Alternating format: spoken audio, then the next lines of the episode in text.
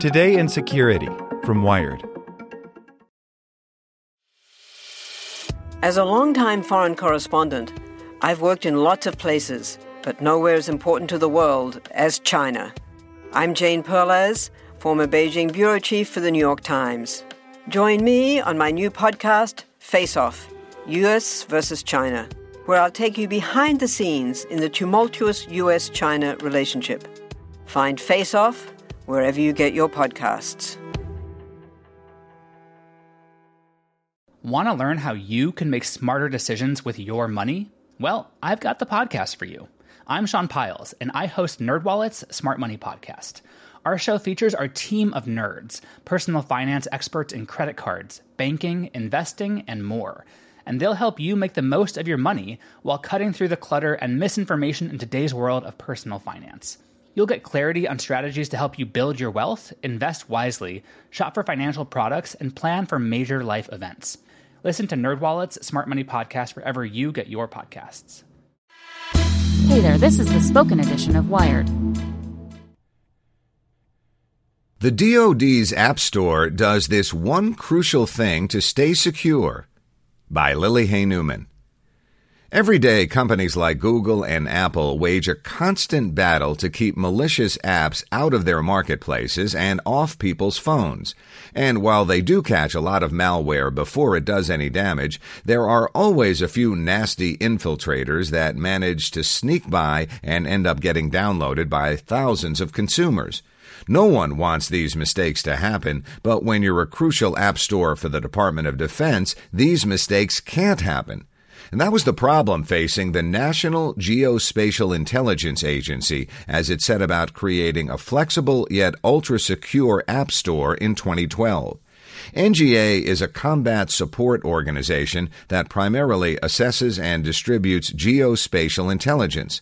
The agency wanted to provide sensitive and mission critical apps to groups across the DoD through a platform that had the security and resilience of a government defense product while also offering a streamlined, up to date user experience similar to ubiquitous commercial app stores. We recognized that we didn't know everything when it came to apps, and we wanted to be using the innovation that was happening in the commercial sector, says Jody Saffel, Division Chief and Source Director of NGA, who has worked on the GeoInt App Store from the beginning.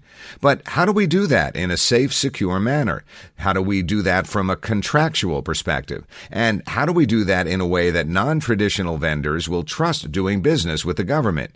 It was a great challenge. The key, Saffel says, is getting developers to agree to hand over the source code of their apps for in-depth analysis and review. Whether an app is a simple time speed distance calculator for a pilot or a hyper specialized classified tool, sharing source code is a big risk for developers because it means trusting third parties with the core intellectual property they've built their businesses on. But NGA soon realized that full access was the only way its project could work. So NGA's GeoInt App Store runs its security protections and screening processes in a way a commercial platform never could. You can browse through the GeoInt App Store yourself today and see many of the mapping, aeronautical, weather forecasting, location sharing, and travel alert services that it hosts for Android, iOS, desktop, and web. But that's just the public unclassified section. One crucial aspect of designing the platform was building segmentation controls so DoD employees with different levels of clearance or simply different needs could have gated access to different apps. We built the App Store to be a completely unclassified environment that's open to the public, says Ben Foster, a technical director at NGA who's the product manager for the App Store. But it also has identity management that uses a federated approach to authentication. It's even flexible enough to integrate with other identity management platforms across DoD. If a user is a helicopter pilot, they might see and get different apps than someone who's a tactical operator in the Army. This system also works with the platform's pricing variations. Some apps are free to everyone. Some downloads come with a fee that needs to be taken out of a particular department's budget, and some apps are licensed by NGA or another agency. The most radical part of the GeoInt App Store from a government perspective is the speed with which NGA can process apps and get them live and in the store. In general, government acquisition processes take many months or years, a clear problem when it comes to constantly evolving software. So, NGA worked with its Chief Information Officer, IT Directorate, Legal Team, International Affairs Division, and Contracting Office to establish a streamlined app vetting process that would be acceptable under federal acquisition regulations. The agency also contracted with a private firm called Engility to directly manage the outreach, acquisition, and development environment for customizing prospective apps to NGA's requirements. The process, known as the Innovative GeoInt Application Provider Program, or IGApp, minimizes bureaucratic hurdles and guides developers who want to submit an app through a pipeline that vets, modifies, and generally grooms apps for NGA's store. What we focused on early on was providing tools so developers can bring their app and do a lot of the pre-testing and development with Engility, NGA Saffel says. We're able to be flexible with that because it's being done outside of the government footprint in a brokered environment. And then NGA has a governance board that meets every week and the whole process has matured enough that by the time an app comes to NGA, we can review it and get that application into the App Store and expose within two weeks' time. Though the process might be even faster if NGA only did the minimum vetting required, Saffel says that the GeoInt team worked to find a balance where the apps go live quickly, but there's still time for the automated code analyses and human audits that commercial app stores can't do. After a developer submits their app, Engility does extensive source code analysis and vulnerability scanning and produces an initial findings report. John Holcomb, the IGApp program manager from Engility, notes that an initial vulnerability report can have as many as 1,000 items on it that a developer needs to address. It's a little intimidating at first, Holcomb says, but we walk them through it and they go back and modify their code. It's their code. We don't modify it for them.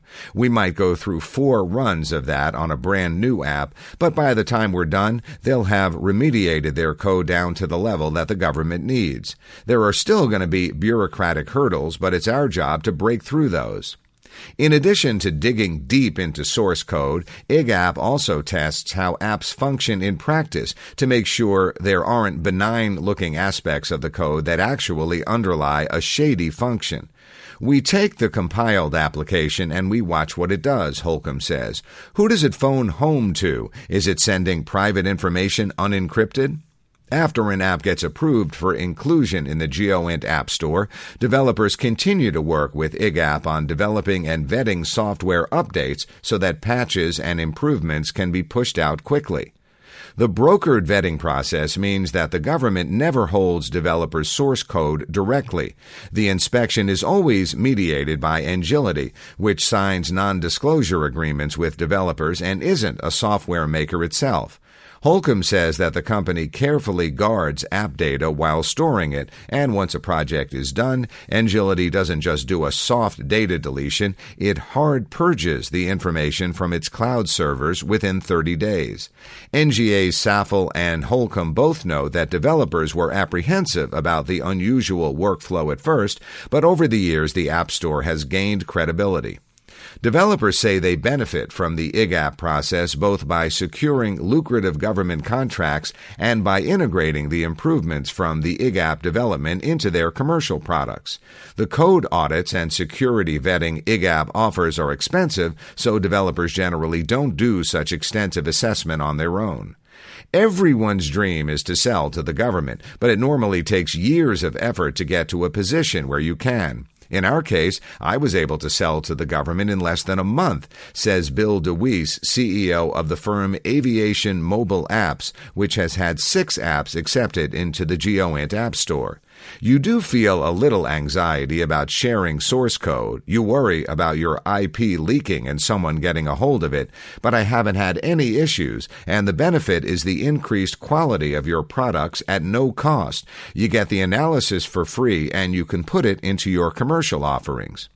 NGA's Saffel says the governance board that evaluates the apps at the end of the process is careful to stay vigilant so nothing goes into the store by accident. The board will still push back on apps or turn them away when warranted, but Saffel says the process has matured such that most of what the board sees these days is ready or very near ready to go live. And IGApp prioritizes its patching process and infrastructure to make it easy for developers to push bug fixes and improvements throughout the life of an app. All of this means a consumer grade turnaround time for critical Department of Defense tools without the consumer grade security concerns. NGA is kind of a unique combat support agency, Saffel says. With the GeoInt App Store, we chose to go into a very risky new frontier for DoD and the government in general, but I think we've demonstrated that we can do things differently and still be secure and still control access. We're supporting a lot of different mission sets, and I expect that the App Store will keep growing. Want to learn how you can make smarter decisions with your money? Well, I've got the podcast for you. I'm Sean Pyles, and I host NerdWallet's Smart Money Podcast. Our show features our team of nerds, personal finance experts in credit cards, banking, investing, and more. And they'll help you make the most of your money while cutting through the clutter and misinformation in today's world of personal finance. You'll get clarity on strategies to help you build your wealth, invest wisely, shop for financial products, and plan for major life events. Listen to NerdWallet's Smart Money Podcast wherever you get your podcasts.